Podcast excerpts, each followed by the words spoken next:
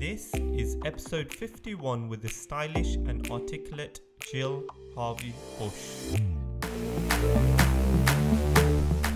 Welcome to Bigger Than the Hustle podcast. My name is Bhavik Patel, and each week I bring you a super interesting conversation with an inspiring entrepreneur on how they live their life outside their business and what inspires them to live life big. Thank you for taking time to spend with me today, and it's time to let the positivity flow.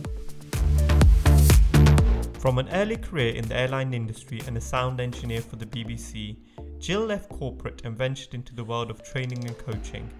Now a fully fledged mindset coach, becoming a master practitioner in NLP and an advanced practitioner in thought field therapy, she co coaches with Janie Holiday on her online programs for women. Following a diagnosis of cancer, she wrote a book, Beliefs, Being, and Me. In our talk, we discuss tapping into intuition, imposter syndrome, and knowing what you want. If you get something out of this podcast, then don't forget to hit the like button, leave a comment, and subscribe, and share it with someone you love to show you care. Now for the one and only Jill Harvey Bush. So I'm Jill Harvey Bush. I was born in a little place. Actually, I was born in a tropical diseases hospital, which always makes people laugh, uh, in a little place called South Petherton in Somerset. How did I end up being born there? Well, my parents had uh, emigrated to Rhodesia, as it was now Zimbabwe. Uh, my father was very ill and was told, or was was ill and was told the drier climate would be better back then, so we're now talking, if I give my age away, sort of late, they were in the 50s and uh, life was very different then. So mum needed to make sure I had a British passport and came home to have me. She had gone to the you know pre-maternity, and they suddenly realised. She said she you know hadn't felt quite well. Went home to my grandparents apparently, and then an ambulance arrived as they suddenly said, "Oh my goodness, you've come from Africa." As I say, bearing in mind this is the 50s, and they rushed her off to the local tropical diseases hospital which is exactly where I was born. So that was my entrance into the world in January in heavy snow, and nobody knew I was born because nobody had a phone. So it was always a telegram that got sent, and um, apparently nobody knew I was here for a couple of days. So that was my entrance, and I've made up for people knowing about me since. uh, we, we then went back uh, mum then went back, which again in those days was uh, with three young children. I'm the youngest of, of three girls. And mum went back on what was called the Union Castle line. So it was a ship in those days, it wasn't flights, and did the whole long journey from Cape Town all the way back up to Bulawayo, where my father was. Cut forward a few years, dad was extremely ill, came home, and uh, unfortunately he died just before my sixth birthday. So I was then brought up on a council estate in those days, went to the local primary or junior and primary schools, and um, we basically all had to chip in because mum had to go to work full time, which again, back in those days, women tended not to think about having careers. You know, you went to school, you left school, you got married, you were the stay at home wife, mum. And so for her, this was kind of a, a big shift in that she now had to get out to work and when my dad died then bring up the three of us. So we were taught at a very young age we were a bit different so i'm never afraid of being a little bit different to other people. And that meant that when my school friends were out playing i might have had to be cleaning the car. It sounds horrible but it wasn't. You know we had the jobs to do. I learnt to paint and decorate at a very early age because if it was going to get done, then we all had to chip in and do it. Mm-hmm. Uh, I had decided I was going to be a French teacher, so I went. We all went to the the grammar school. It was 11 plus in those days. All three of us went there. So again, mum managed to fund our school uniforms and so on. And I decided I'm going to be a French teacher. And I think that might have been following on from the fact that both my elder sisters were teachers.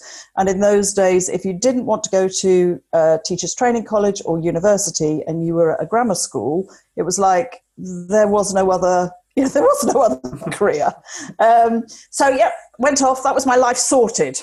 I'm going to go off and be a French teacher. Well, I did not even a full term at teacher training college and thought when I got there, what am I doing here? I really don't want to be a teacher. So threw everything up in the air again went back home, went back to my old Saturday job. So, working in Yeovil in a department store that was called Denner's then, while I worked out what I wanted to do. So, off I go again. Next job. And I ended up deciding I wanted to be a hospital administrator. So, went to the local hospital, got a job, was trying to apply to get onto the administration course there, and came up against a boss that did the you really don't want to do this because you've got a serious boyfriend, you'll be getting engaged soon, and this scheme means you have to travel around the country. Well, that wasn't going to work, was it? serious boyfriend and I didn't work either, and I decided time that I needed to get out of Yeovil. So, threw my hat into the ring back in the 70s and thought I want to travel. I had a language, obviously, I spoke French uh, fairly fluently back then, and I applied to be cabin crew, or as we were called in those days, air hostesses. So, little girl from Yeovil, off I went in my little neat suit. And this, I think, is really important how we form impressions of people and what we think we should be like. So, I turned up. It was a company called Laker Airways, so groundbreaking airline of its day. It introduced the budget airline kind of system, really. Very proud to have worked for them. Must say it's one of the best jobs I've ever had.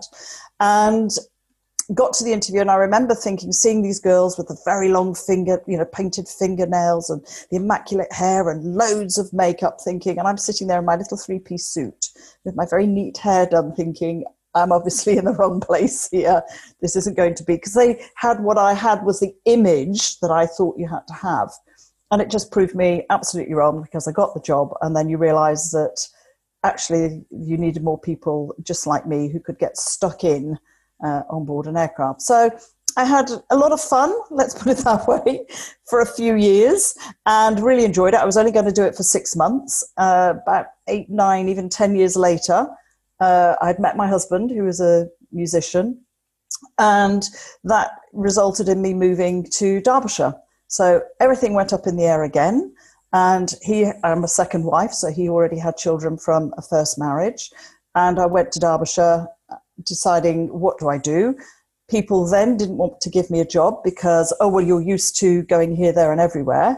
You know, you won't be able to settle in an office. So I came up against that and um, decided, okay, well, if you're not going to get me a job, I'm going to do my own thing. So we started a little coffee bar called Silly Grins. I had to persuade the bank.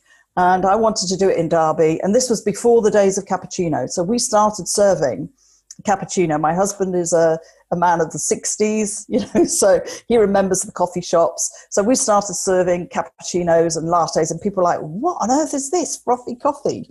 And um, unfortunately, again, things changed, which meant that the business was doing really well. And then certain things happened in the town. Bus routes changed, which meant people weren't coming to that area. And you, rather than go, Oh, I failed, oh, okay, well, I enjoyed doing that. There's a reason that I've done it and off I went again to the next job. And through that, uh, that was working for a uh, in sales admin in a cardboard box factory. So I got to know Kenner Parker Tonka Toys, as they were known. They were one of my clients. I learned a huge amount there, again, about how to deal with people and issues and customer service, but also wanted to, knew that the, I wanted to do something more. I was very interested in psychology. And it was actually my elder sister that said one day, you're reading all these books. Why don't you do a degree in it? So I thought, oh, okay, that might be interesting. And I did my degree through the Open University. So, in some ways, you kind of look back and go, all those hours I wasted down route when I was cabin crew, you know, sitting in, air, in uh, airports and various places, I could have been studying and reading books, but um, you know, I decided to do it the harder way. So I was now getting married. I had three stepchildren. I was working full time. I decided to start my OU degree. I had to wait a few months. And during that time, the degree started in the February, and then I fell pregnant in about the June. So we laugh and say that my son came with me for my first exams at the end of that year. And I, I studied my OU degree in psychology. And it was, you know, it was, I'm not going to say easy, because it was a dedication of time. Again, you were told you could do modules, and it would take me eight years if I did one module a year. I was like, no way am I taking eight years to do this. Always having hanging over me, I've got to do this, I've got to do this. So I did two modules a year, and I did mine within the, the four years. But that did mean dedication. When my son was in bed, I was straight down to, to study. And again, I chunk that down because I remember the books. And often I think people have overwhelm when they see things or think of things. And I remember the first big box being delivered and me looking at this box thinking, I'm never going to be able to do this. Look at all these books and work. And actually, I then went, do you know what? I'm just going to put the box to one side and I'm going to take out what I need when I need it. So, as you can see, that then led to deciding to go teaching so I, I did pure psychology, so I have a BSc, and that allowed me, or coincidentally, the person of the local sixth form college to realize I could teach any psychology, so cognitive psychology, social psychology, uh, because mine was a BSc. So off I went and did a couple of years teaching uh, A level and GCSE, which I thoroughly enjoyed. Whole range of people, you know, people in their 60s who've never done an, an exam so really that's that's a history. We then moved and i ended up back in the airline industry because unfortunately it paid me more money than being a sixth form lecturer working on check-in. Um, i then moved to another company back into the cabin crew side of things uh, which was in those days caledonian. We then became jmc i got promoted. I was then into senior management looking after at one point i think it was about 950 crew several bases, and I certainly learned a lot there. I eventually decided, you know, I was realizing I was getting so caught up in corporate that I wasn't spending time at home. And it was one day my son said to me, I think he was about 10 or 11, and he did it from, you know, kindness. Uh, Mum, mummy, daddy, and I are going for a bike ride. You won't want to come, will you? Because you're too tired. And that's when I thought, right, right time for a change. so we were skiing and um, we'd come down, we were queuing up, and I said to my husband, as the same musician, so um, at that point I was the main wage earner. I said to my husband as we were queuing up, Oh, I'm going to resign when we get back. And he just very nicely sat on the chairlift with me. Oh, okay, fine, no problem. Uh, he's learned to go with the flow. And then we did ski as we were on the next run up. He said, Any idea what you're going to do instead? I was like, no, haven't got a clue. So I did, I resigned, decided uh, this is going to go one of two ways. If I can make it self employed and find out what I want to do, then that's fine. And if it doesn't, I always look for a win win. If it doesn't work, that's fine. I'll just find an, I'll go back into corporate and find a, another corporate job. So here I am, sort of 18, 19 years later, still self employed. I then discovered coaching. It was new then, 2004. There was only one company who was doing any training. It was called the Coaching Academy. So I went and studied with them. Through that, I discovered NLP, Neuro Linguistic Programming, because there was a module on it and I was fascinated about the power of language. So then thought, okay, I want to study a bit more because I'm one of those people that if something interests me or if I don't quite believe something, I think, do you know what, I'll go and study a bit more and, and make up my own mind. Um, so yeah, I went to study with Paul McKenna and Dr. Richard Bandler in those days. Was lucky enough to be chosen to be one of the assistants on their courses. That certainly upskills you very quickly uh, when you're working with a range of people. And um, I've continued from training into coaching and um, here I am today, still still evolving and involved in wanting to do my bit for the planet and so mm. on. So there you go, long introduction, but that's that's who I am. That's who's sitting here. that was perfect. I, I love that you were very clear in terms of your journey. You've seen all the the points that have been important to you and, and, and the trigger points that have allowed you to be sitting in front of me today, you know, the whole story and the whole journey. Now, Something you said just before we you went into coaching, you used the energy that was given off from someone very important to you, your son, to then take that as your message to say maybe this isn't the path that I want to go mm. down. Now, how do people that are listening tap into that intuition where you realize that maybe someone has said something that I know is true, but I've almost been ignoring it? And until they point out that actually my actions are showing now that I'm living my life in a certain way which isn't congruent to what I'm trying to build. What would you say in terms of people tapping into their intuition and saying, actually, am I doing this because I really want to? Am I doing it because I feel I need to? And what else, what, what other way should I or could I be moving? Yeah, I think this is, as you say, it's about being very honest with yourself, which is where I was very honest with myself about, okay, I've got caught up in the need to earn money, the corporate life, the holidays, but actually we all have a choice. And I think that's the important thing. Uh, you know, I've heard a lot through my life, oh, it's all right for you you know oh you're you're lucky. I mean i know when i applied for the for the airlines and i was flying around the world and i had a constant tan and in those days what i call the really good days of flying. And friends would say oh you're so lucky. And i got fed up of hearing this so i bring them the application form and say well you can do it. But then there's the yeah but. So i think it's about being very honest about what's the reason that you're doing it. Is it because you're comparing yourself to what society measures as, as success and that you get caught in that. So, is that the big house, the car, the holidays abroad, the fact I've got to get my nails done, my hair done? And when you then look at, but that's not really who I am. So, for me, it was about stop comparing myself to other people and look at what's going to make me happy. And when I did give up the corporate life, there are lifestyle changes, of course, there are but I no longer feel that I need to go on holiday. Because how many people say, well, I've got to, you know, because I've got to have my two weeks abroad.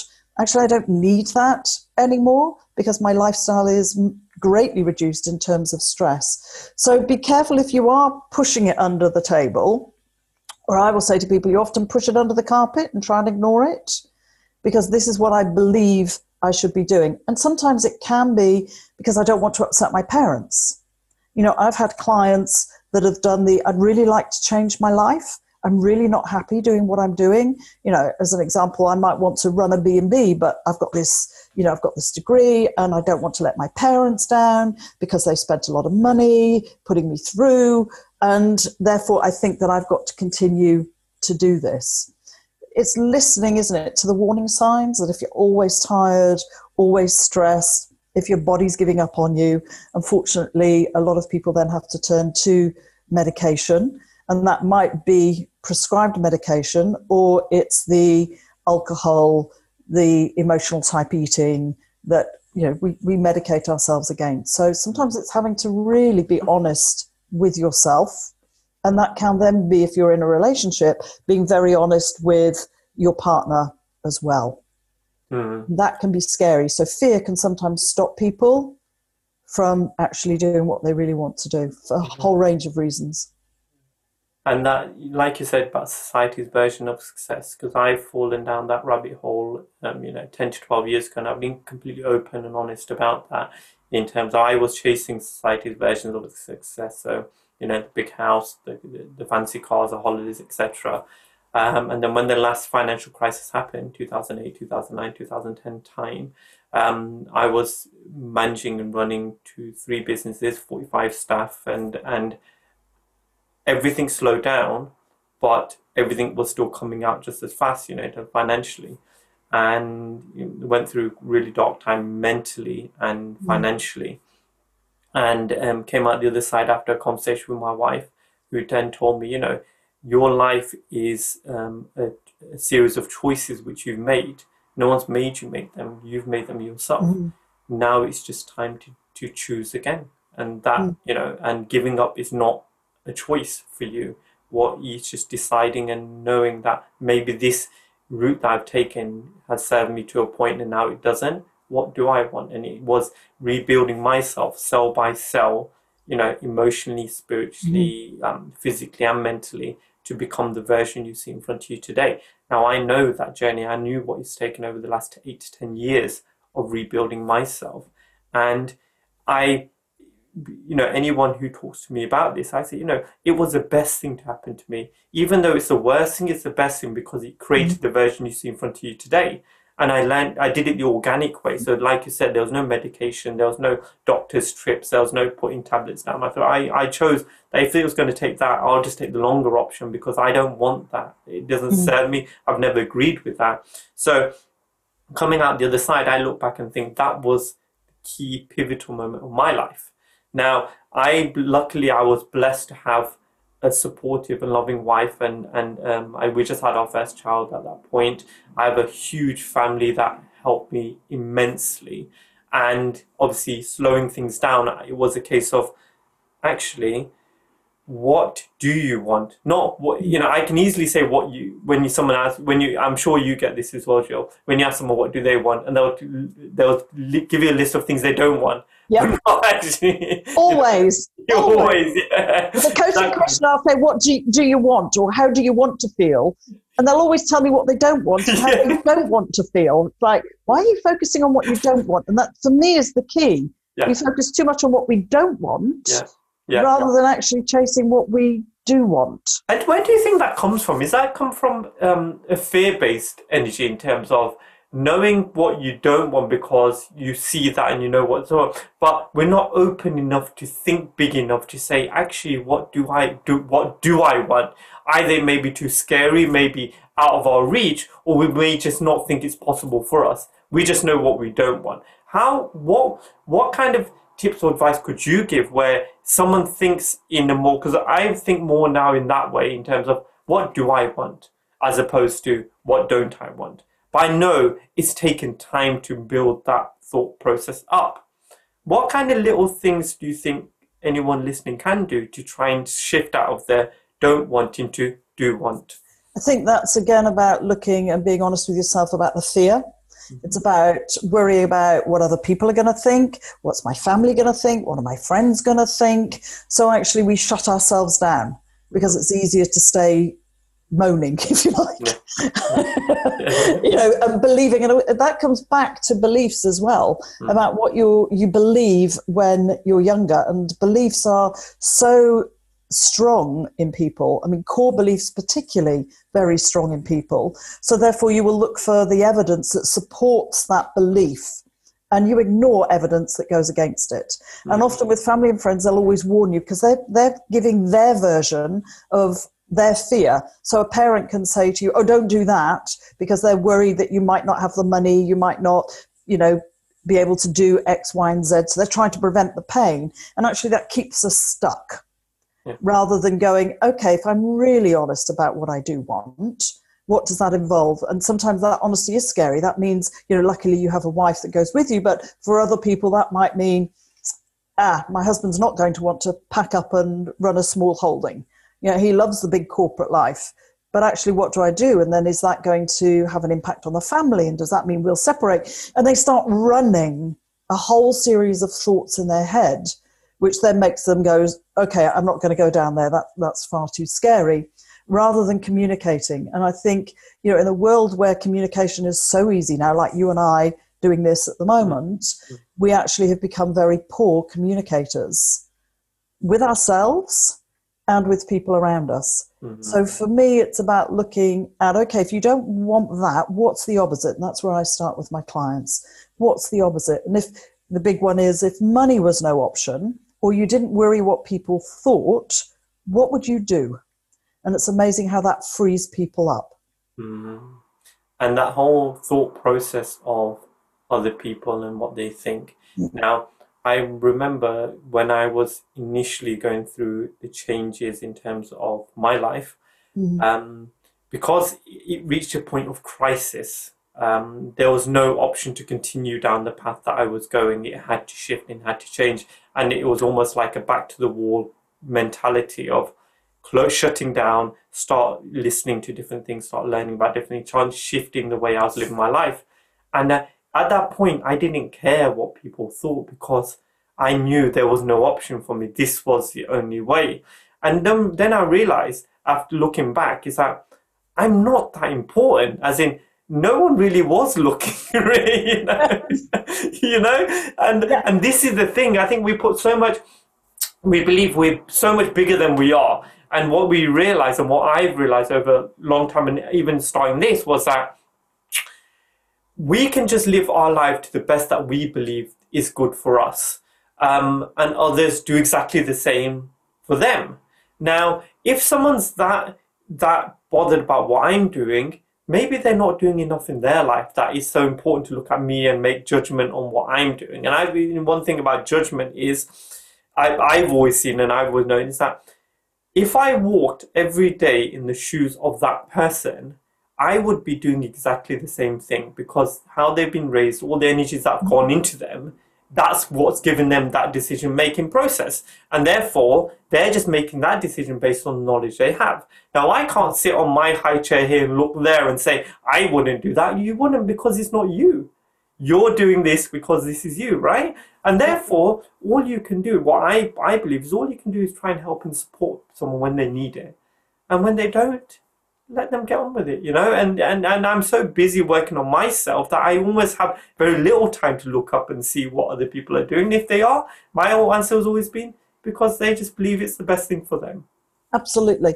And I think that's again when we're comparing, and people will say, you know, stop comparing. Well, I, am going to take a little different angle on that because for me, and I'll say to clients, if you're comparing yourself to somebody and it makes you feel good and it makes you want to aspire to be like them, then there's nothing wrong in for me comparing myself to that person because that's about oh actually i'm really interested in that. Or i'd like to learn a bit more about whatever it is they're doing. So for me currently you know that's the gardening. I'm very much into my upcycling now. You know i've gone willow weaving. Am i good at it? No but actually let me go and find out about it. Mm-hmm. and if that's when you're comparing then great. But if you compare yourself to somebody that makes you feel bad about yourself then to me that's a really negative emotion. So you're looking at somebody with the big house and thinking, oh, well, I'm rubbish, I don't have that house. Then to me that's a negative rather than going, okay, ask different questions. So how did they get that then? And what's life like for them? You know, I'm I'm lucky, and if lucky is the word, I work with well-known people. I work with celebrities. I keep very quiet about it because they appreciate that. That's how I get those clients because they know I'm not running to the Daily Mail or using them for PR or anything like that. And when you see behind those scenes, how many people say, Oh, I want to be famous? Really? Do you want to be everything you do analyzed? You know, blown up in a newspaper or on TV or trolled or people to criticize you. So I agree with you. It's actually about live the life that you want Mm. And sometimes people look at their friends around them and think, but you know, they wouldn't like that. They wouldn't be my friends. Well, are they your right friends? And that's where fear stops so many people. I don't know about you. You know, as I get into the things that I'm interested in and enjoy, I meet people who are like, oh, I really like that person. They're very similar to me. So you never be afraid to change what I call your tribe or your friends. Yeah. Because I believe people come into your life when they need to and they they leave or you leave when it's not right. But too many of us hold on to those friends thinking we've got to stay with them. And yet mm. we've changed dramatically. You'll have changed, won't yeah. you, from the journey you've been on. So some friends that might have been really good friends, you know, when you were in your older life, aren't the same that you would be friends with now. 100%. I, I think it's like even when you have, I think for me personally, every five years, I've almost become a different person in terms of my, you know, my life and my thoughts and what I like and what I don't like, etc. And something quite interesting you said there just then about holding on to friendships. Now, I, the way I value friendships now is not time based; it's value based. So, in terms of mm-hmm. how do we create value for each other? You know, whether that be conversations, whether that be because we support each other via business, for example, or whatever energy that is that we help and support each other. Because the way I see it is that I want to be valued as well as I want to give value. So there has to be an equitable exchange of energy, right, between two people. And the older I get, the more I realize that that's so important to me because mm-hmm. I, I, you know, time is my most precious, precious, precious resource um, because with children and with businesses, etc., we have very little time that we call our own, where we say, mm-hmm. just because I want to do something, I do it. And that's a choice we make. I get that. But I feel that I'm in a productive time of my life that I want to be of use to people. So I try and do as much as I can because I know it's not always going to be like this. Now, I we had a school reunion this about ten years ago, mm-hmm. and people almost talk to you like you're that person still.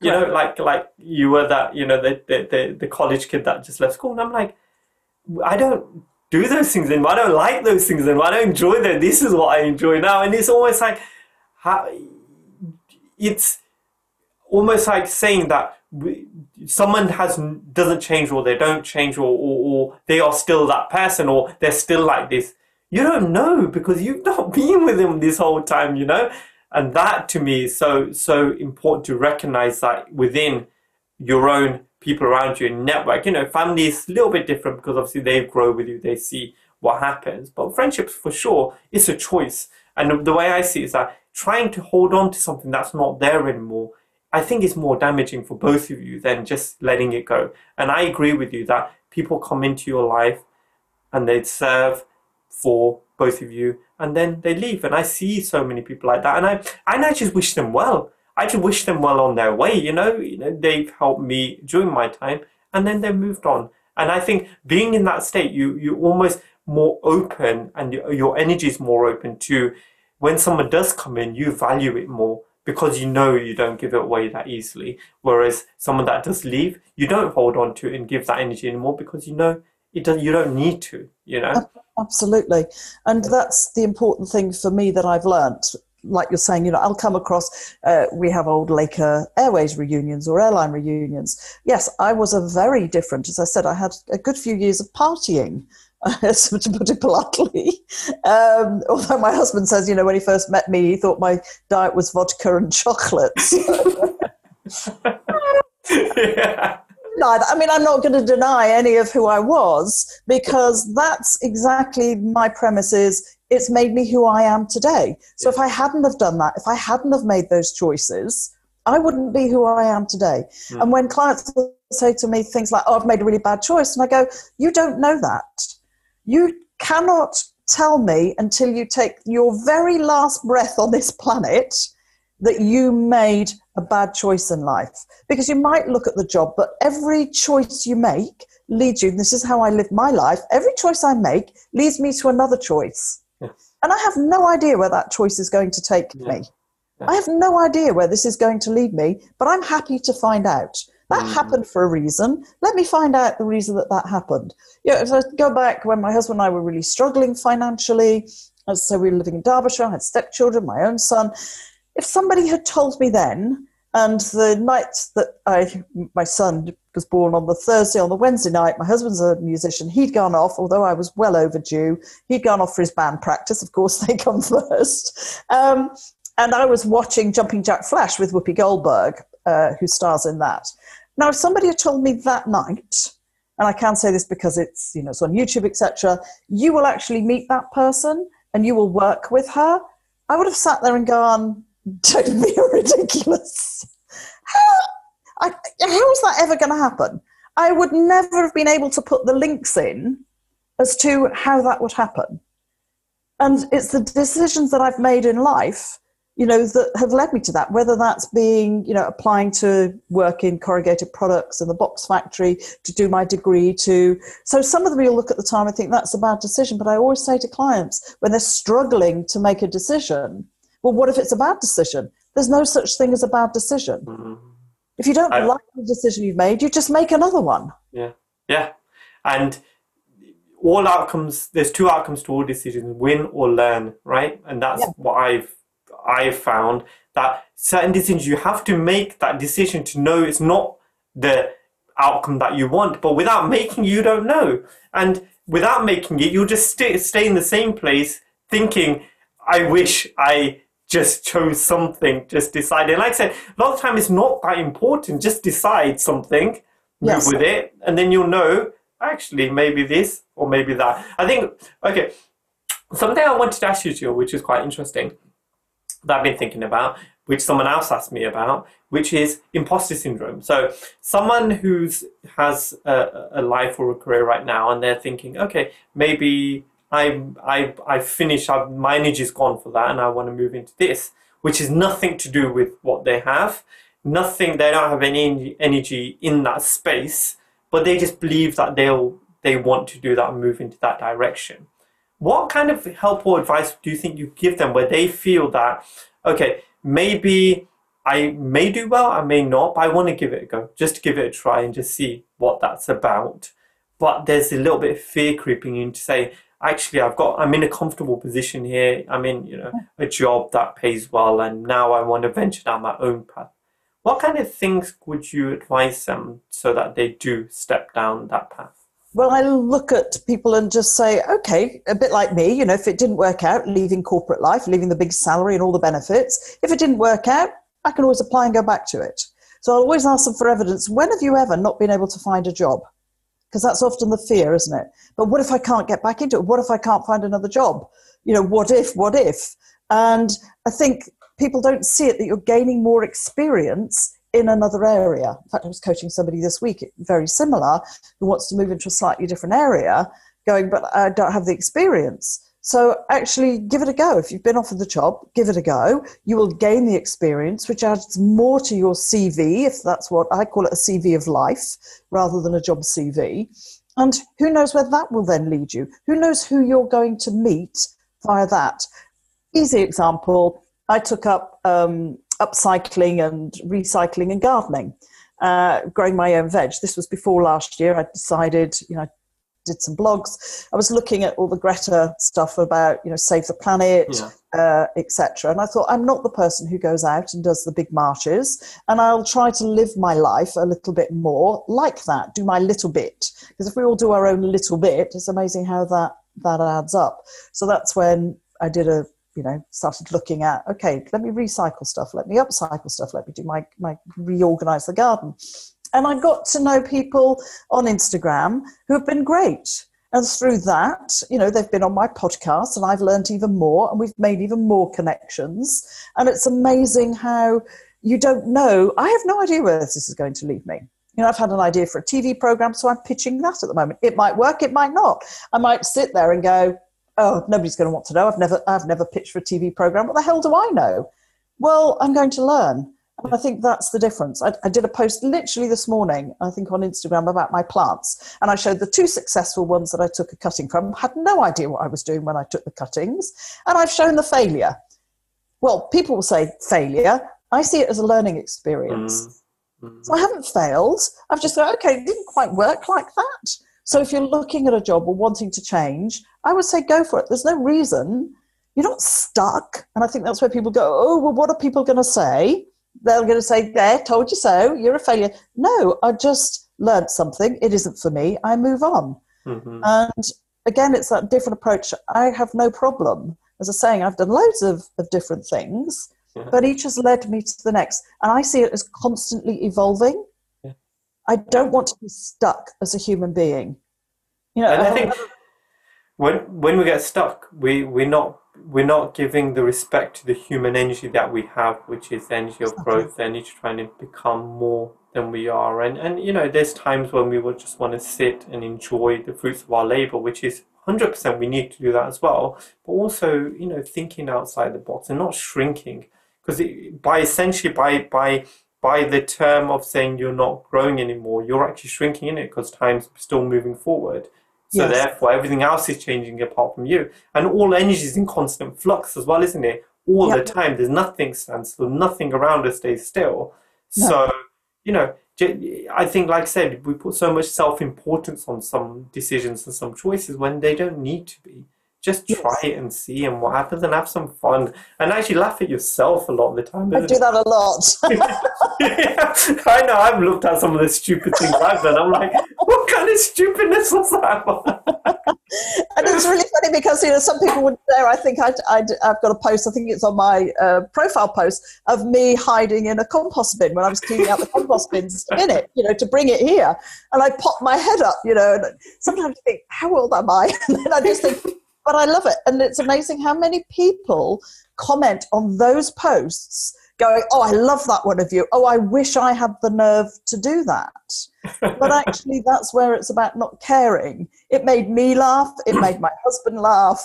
You know, it made the neighbors over the fence looking over. And then I did the Dalek impression, so I wore it up over me. you know, and it made everybody laugh. And it was just a spontaneous moment Yeah. in time. yes, And I think those are the important things that feed your soul, they that- do. make you go, this is what it's about. Yeah.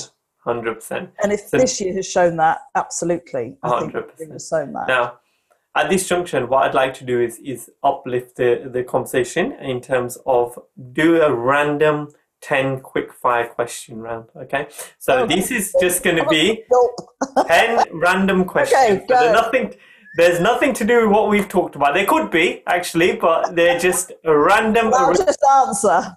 I've just picked out, and I just want the first answer that comes off your head. Right. Okay.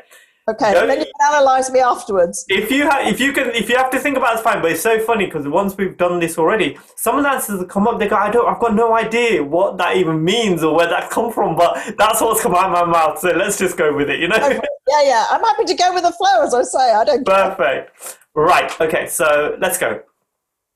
What's the strangest thing you've ever eaten? Snail. What is your lifelong dream?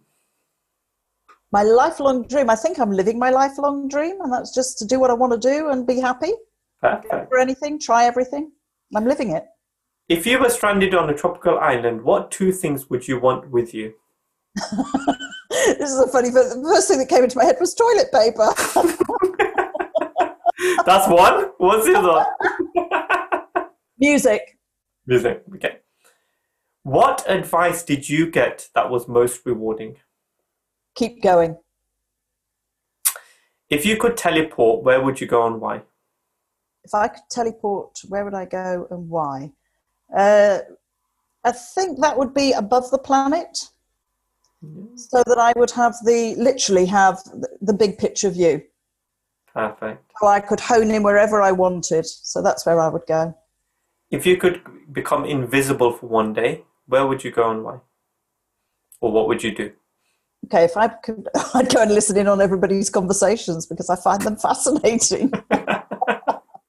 The fly on the wall, right? the fly on the wall. Absolutely. I'd go and, yeah, I'd be invisible and I'd go and listen to a few people's comments about this podcast between you and I and laugh. what What is your best childhood memory? Sitting with my father when he was very ill and he was still smiling and he had his bed downstairs. So, and he could always make us laugh and smile. And obviously, he knew that he was coming to the end of his life. So, absolutely. Sitting with my dad. Um, which is one food you wouldn't want to give up? Oh, only one. What? I wouldn't want to give up. That's got to be. I actually love cauliflower because of its variety. wow, that's uh, I didn't pick that one coming off. okay, so did you have chocolate in there or sweet? my, my, I'm sure my kids will completely disagree with you there, yeah. You can do so much with cauliflower. yeah. What is your best feature? Oh, that's. I think that's again. That probably refers back to um, if we're talking in physical feature. Yeah. Then I think that lots of people would disagree with this. I know, and that would be my nose because I have a lump on my nose, which is exactly the same as my father's. And when I had Oh. a nose many years ago, I remember the nose, and not because I, I had it for health reasons, not for vanity. And I remember him saying, "I'm really sorry, we won't be able to get rid of that lump on your nose." And I was like, "I quite like the lump on my nose because that's who I am." Yes, perfect. And if you could write a book about your life, what would it be called? Ah, well, I actually have written a book, and it's called um, "Being Beliefs." What is it called? Now you've got me. Um, I called it. She says off the top of her head, It's- Bing. "Belief, Beliefs, Bing, and Me," uh, and that was about how I tackled breast cancer. So it gives people an insight. Again, that links back to my father, the Bing Bing Bing, Bing Crosby from White Christmas. So yeah, Beliefs, Bing, and Me, and that's what it would be called, and I still call it that. I think. There you go. So that's the 10 questions that were over. Thank you. Thank you so much for that. It's, it's always quite just a funny way to lighten the mood on, on, on any conversation. Now, as we head towards the end of this podcast, there's a couple more questions I'd like to ask you so that the listeners get a little bit of a deeper understanding into you. Yes. Now, we're going to fast forward 100 years into the future where you're at the last moments of your life. Now, you don't have enough energy to speak, but you have enough energy to write down three words. Now, these three words have resonated with you all your life, and you hope by sharing them they can help people on their journeys. What would these those three words be for you? Press pause occasionally. And can you go into that a little bit? Because I think we run around so much, exactly what we have just been talking about, that we never take the time to just stop, think about where we are, where we want to be, what do we want from life, and to reevaluate. Because often we're chasing a goal that we think we wanted, or a position, a job, a career. And actually, when we stop and reevaluate, the amount of people who go, actually, that's not what I want anymore. But we're so busy rushing that we don't press pause enough just, mm. just to take that time and look at where am I going? What am I doing? How am I treating people? Am I the person that I really wanted to be, or have I turned into somebody that I really don't like anymore? Mm-hmm. So for me, that's where I constantly have through my life, as you said, which makes me make different decisions. Mm-hmm. Go, okay, hang on, let me just stop and yeah. think about things. And I don't think people do that enough. And I think that's been the best outcome of COVID in terms of the lockdown, the first lockdown in March, in terms of everyone just stopping, right? And, yeah. and actually reflecting on. I think we were on a hamster wheel that was moving so fast that we didn't even mm-hmm. realize we were running that fast. And when then suddenly there's a stop, because that was the first time I'd actually spent that much time at home when mm we've not been on holiday, for example, or friends, uh, people around it, like kids and, uh, and wife, etc. And because everything is stopped, there wasn't that thing about FOMO, about fear of missing out on something because you're in whatever. And it really it gave me a huge insight into what do I want for myself now? And even starting this podcast happened during that time. mm Amazing conversations and network that I've just built up just from saying, actually, we're in this position, let's make the most of it you know and it's just made me see that the next 40 years of my life where do i want that to go and i'm so blessed because of that i know there's been such a negative fallout of covid and i don't wish that upon anyone but in terms of for me and my life it's probably been one of the best things that's happened so um, I'm grateful for that. And I'll always see the best out of a lot of situations. Absolutely. And I think that's exactly as you said, that it has made a lot of people reconsider what do they want mm. um, yes. in life and what is important to them. Yeah. Uh, a lot of my clients and some of my friends suddenly realized they didn't have any other interests other than work. Mm. Or I have to get fit. And then suddenly it's like, oh, I realized I don't have anything, I don't know what to do. Mm. So, and it helped people discover, didn't it? Even things like cooking. Yeah. Other people came into the gardening side of things to, yeah. to realize that when you just press pause wow, it can make a huge difference 100%. you emotionally, mentally, physically, and everybody around you. Yeah, 100%. Now, this podcast is called Bigger Than the Hustle, and right now you're bigger than the world. So I've connected this microphone up to 7.58 billion people on this planet. They can all hear you, they're all awake, they're all conscious, they're all listening, and there's no language barrier. If I could hand this over to, for, to you for the next 30 seconds, what would be your message to the world? My message to the world would be think about the impact that you have people, you know, you have on people around you and who you are. You know, I am not the person that could comment and make the same comment to somebody who's a multimillionaire and somebody who is, you know, on the poverty line. But it's about think about how you can impact the world. And that can be as simple, you don't have to have money, that can be as simple as giving somebody a smile. You can make that person's day feel better. That's about when somebody does something very nice for you, thanking them for it.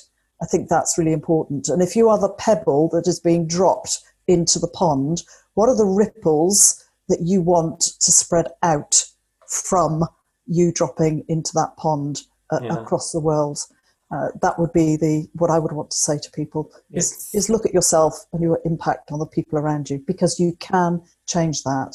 So many people say I can't change my life if I'm poverty stricken. Now I've been to to India. I was in Mumbai for a few weeks working, and you see poverty really at that level. but the amount of them that could smile, that would, you know, be polite. And I just think that's that's still possible wherever you are, and it can impact hugely. And just being nice to somebody, you know, it was amazing the impact that that, that had on them and their lives. Mm-hmm. So for me, it's about yeah, be that pebble and think about the ripples that you really want to to spread out mm-hmm. from who you are around the world. Perfect such a beautiful message and I fully fully agree with it and like I said you it's all we can control is our actions and the way we come into the world right? And then what yeah. happens outside of ourselves you know it's just how we process it in our own minds and trying to be as positive as we can. So at this juncture jill i'd really like to thank you. Thank you for the way you've come onto this podcast. Thank you for the way you've shared. Thank you for your authenticity. Thank you for your wisdom and your light. And i know that just by having this conversation, there's so many more conversations I'd like to have with you. And there's so many more times I know that we're going to share some time that we can, you know, maybe help each other on our journeys. So thank you so much. Just before we go, is there anything else you'd like to add?